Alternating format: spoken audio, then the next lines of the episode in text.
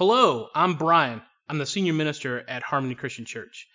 If you'd like to find out more about us, you can go to harmonychurch.tv. And while you're there, you can send us a message if you'd like, or if you'd like to send us a donation, you can do that as well. You can click on either one time giving or recurring giving, and we appreciate that. If you'd like to give us a call, you can give us a call at 405 391 7310. If you'd like to mail us something, mail us maybe a gift, you can do that by sending us sending mail to 7100 South Choctaw Road, Choctaw, Oklahoma 73020. So maybe you have had the same experience that I've had here recently. There was a gentleman that came by the church. They were looking for some gas to, to, for their car. And so they were, you know, they had this really long story, but basically they just wanted some gas for their car. And for those that don't know, our church building, it's close to a major highway and it's also close to a gas station that's nearby. And so I just told him, hey, let's just go over to this gas station and we'll get some gas for your car. So we went over there and I put some money on the gas pump for him. And I went outside and, and here's the experience that I had that maybe you've had recently. And I walk outside and I went to go say, hey, you know, like have a good day. And I stuck my hand out to shake his hand and he and he kind of looked at me and he and he looked at my hand and then he looked back at me and then he kind of went like like what? Like he didn't know what to do. And I was like, and it, in that moment, it, I realized like, oh yeah, like we got all this thing going on. Like, don't worry about it. Like, just have a good day, you know. And then another time I was at the grocery store, and maybe you've had this experience. You're standing there at the grocery store, and you notice that there's the there's that little clear sort of barrier between you and the cash register person, you know, whoever's gonna be there that day. You, you notice that, and then also on the floor, you'll notice there's those little those little stickers on the floor. You're supposed to keep six feet apart. And I don't know if you've noticed this, but I've noticed this that if if that person isn't standing on that little six foot marker, people start to get really antsy.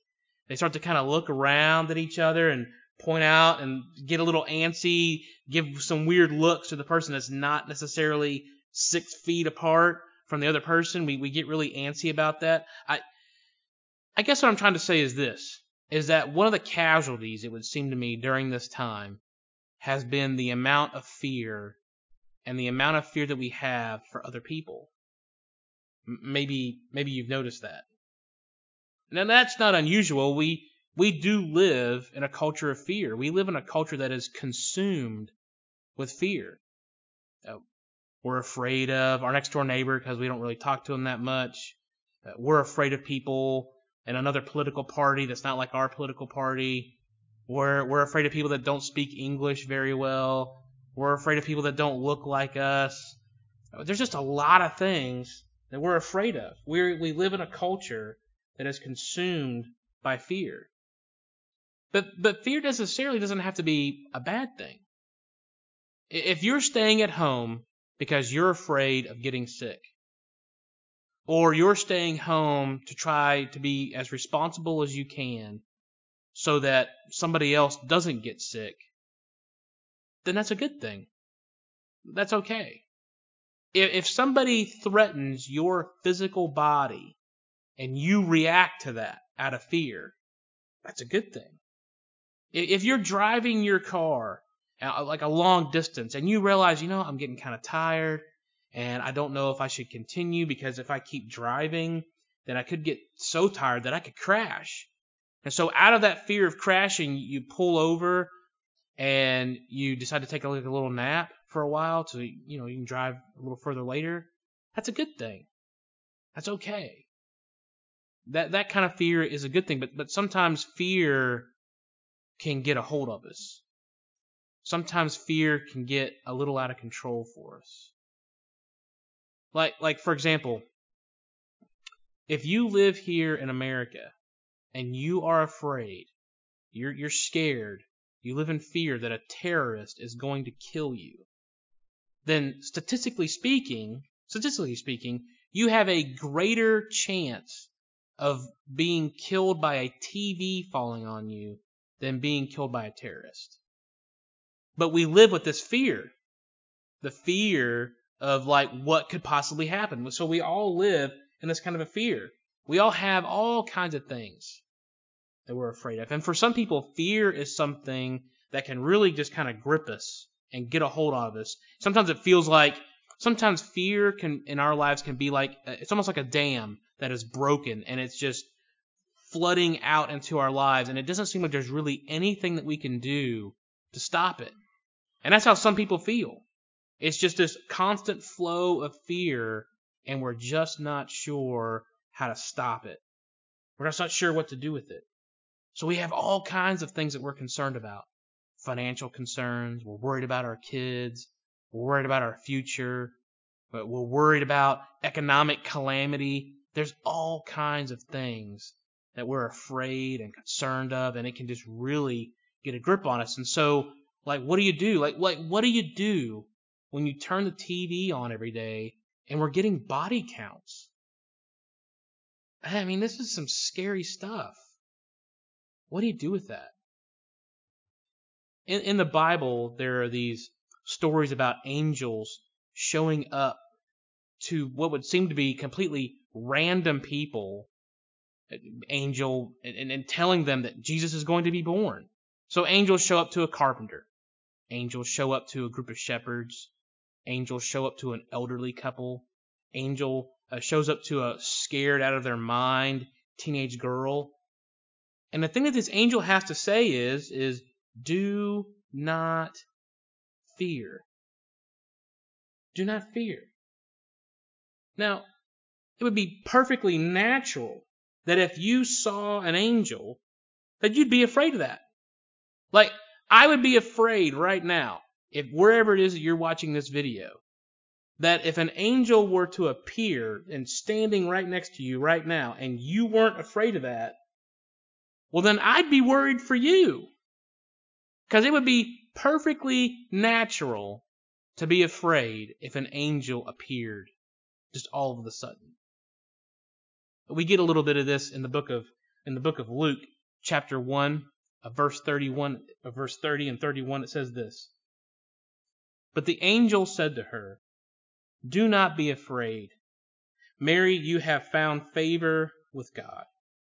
You will conceive and give birth to a son, and you are to call him Jesus."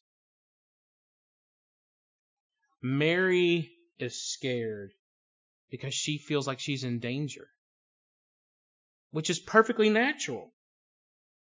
It's perfectly natural for her to be afraid. She's probably more afraid of being killed than anything. But notice that the angel here doesn't call Mary on the carpet. The, the, angel doesn't say, Mary, because you're afraid, obviously it means that you don't have any faith. Or Mary, because you're afraid, obviously that means that you don't believe in God or that God's far away from you. That, that's not what this angel has to say. Somebody's telling Mary. Maybe you have had some similar conversations. I know in my house with my with my kids, I've had some conversations about just what is coronavirus, what's kind of going on, and just a lot of scared and unknown things that are out there, like what's happening and what does this mean and in, we've talked about, you know, the way it's kind of affected the economy and it, certainly their friendships. Just it's affected all kinds of stuff. It's just it's disrupted and it's disturbed a great many a thing. And so in our house, like I've noticed, like there's been some sleepless nights. There's been like that butterfly in the stomach kind of feeling.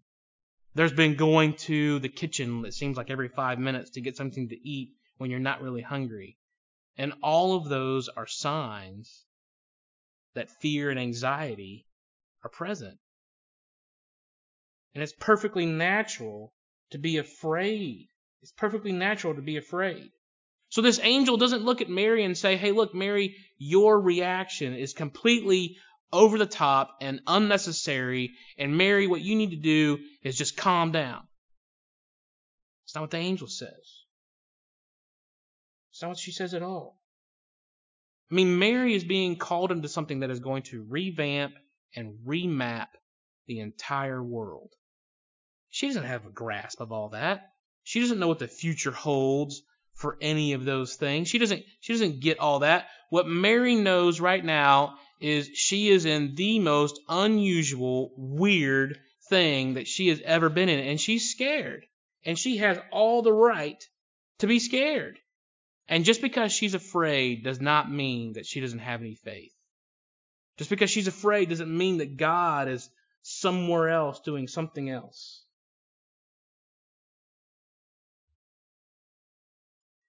Mary was feeling fearful, and actually, it was her moment of favor. And, and often in the church, we have confused the word favor with blessing.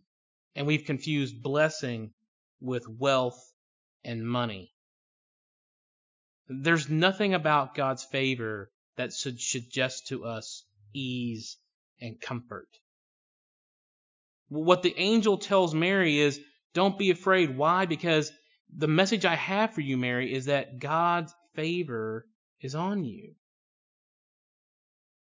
So, in, in the midst of your fear, in the midst of you being surprised by all this, Mary, believe it or not, this is your moment of favor. That's what's going on here, Mary. That, that's, that's, that is what's happening. So, why do angels keep showing up and telling people, do not fear? Because moments like these are likely where the fear, the most fearful moments of our lives are when God is the closest to us. Maybe you remember the story. So Jesus and the disciples are on a boat and there's a storm that comes up and Matthew tells us that the disciples become scared, like they're terrified. They're terrified. And that says something. Like that's a big deal. I mean, think about that. Here are the disciples, the vast majority of which are fishermen. Like since the time that they've been little little kids, all they've done is gone fishing. So they know what it is to be on a boat. They know what it's like to go fishing, and they have definitely been in storms at sea before. But this storm must be particularly bad or nasty, scary. It, it, it's so scary. That it's got them so riled up. The, these seasoned fishermen they are so scared that they go and they Jesus is on the boat and they go wake him up. And then here's what Matthew tells us. In Matthew chapter 8 verse 26 it tells us this. He replied, "You have little faith. Why are you so afraid?" Then he got up and rebuked the winds and the waves and it was completely calm. The men were amazed and asked, "What kind of man is this? Even the wind and the waves obey him." There's times in our lives where it's totally natural to be afraid. And that's true for adults. It's true for kids. Being afraid does not mean that God is absent. You know, here just a little bit ago, we all celebrated Easter. We did it in a different kind of way than we've really ever done it before, but we celebrated Easter, and for Christians, that's our reminder, not just about a past event that happened like forever ago, but it's, a, it's an event that we remember that went through Jesus' death, burial, and resurrection, he has achieved a great victory. It's a victory that means we can all have a resurrection. We can all have new creation. We can all have new life, and that can happen right now, today. And it also tells us that in this great victory is a total victory. And it's even a victory over fear. Over fear. My kids, when they were little, handled swimming in a pool a little differently. Caleb, he didn't like getting water on his face too much. When he was in a pool, he kind of liked to kind of bob around a little bit and he liked to be close to the edge of the pool just in case if he felt a little insecure for a minute he could always reach up and grab the side of the side of the pool there and kind of feel safe and secure. He didn't like to go underwater and hold his breath and that he just kind of liked to bob around and splash in the water a little bit. That's kind of what he wanted to do. Austin i think that kid was born with gills. When he was little you could just throw him into the water and he just took off like a fish he was under the water, he was above the water, he was holding his breath, he was splashing, he was jumping, and his brother was over there just kind of holding on to the side of the pool like, eh, I kind of like this, but I'm not real sure about it. Like he was just really kind of timid about the whole thing. I remember one time we were on a family vacation and we were at the, we made it to the hotel and we get to the hotel and just like any hotel it had the kind of like that hotel pool you know and we got to the hotel pool and man we struck gold because nobody else was there but us. And it was great. So we got, we're splashing and jumping and playing around in the pool. It was awesome. And then Caleb was swimming in the deep end of the pool. I mean, it's it's a hotel pool, so it's not real deep, but it's a little bit deeper than the other side of the pool. And he was kind of splashing around over there, and he he was looking for a little bit of help. And it was one of those moments where, as a parent, where you kind of have that moment of like, I think that you have more strength than you believe you do. I think that you have more ability than you think that you do. And so I kind of supported him there for a minute while he was swimming in this little deeper end of the pool. And then I just let go and let him swim on his own. And, and for a moment, he was doing just fine. He was swimming along. And then he realized, like, oh, like, where'd dad go? And he started splashing and splashing and splashing and splashing. And, and in that moment, I had to grab him and I had to, you know, bring him back to the side of the pool. And he looks at me, he's like, he's like, he's like, thanks, dad. And it was almost like he was trying to say something like, like, you saved me. Well, I didn't save him. I was there the whole time. I never went anywhere. I think that that same sort of scenario is true for all of us. I, I, I think that we are in some very strange and unpredictable times. And all we need is just one more little headline, and the fear factor in our lives just turns up even louder. But I think that the message of Scripture is clear and straightforward. God has not left us, and He hasn't abandoned us. And in those moments where we are so full of fear, it could also be the moment where God is the closest to us. Just because we're scared and afraid doesn't mean that God has abandoned us or left us.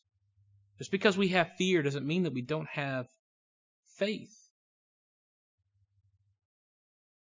leave you with this thought. This is by Jan Richardson says this. If you would enter into the wilderness, do not begin without a blessing. Do not leave without hearing who you are. Beloved, named by the one who has traveled this path before you. Do not go without letting it echo in your ears, and if you find it's hard to let it get into your heart, do not despair. That is what this journey is for.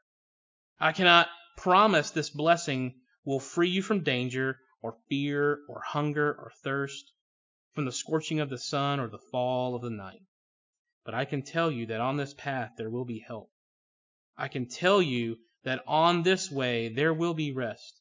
I can tell you that you will know the strange graces that come to our aid only on a road such as this, that fly to meet us bearing comfort and strength, that come alongside us from no other cause than to lean themselves toward our ear and with their curious insistence whisper our name Beloved, Beloved, Beloved.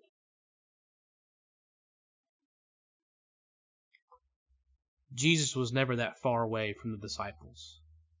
In the midst of their fear, God was with them. Could it be that in this moment, God isn't far away, but maybe He's closer than you ever imagined? God bless you.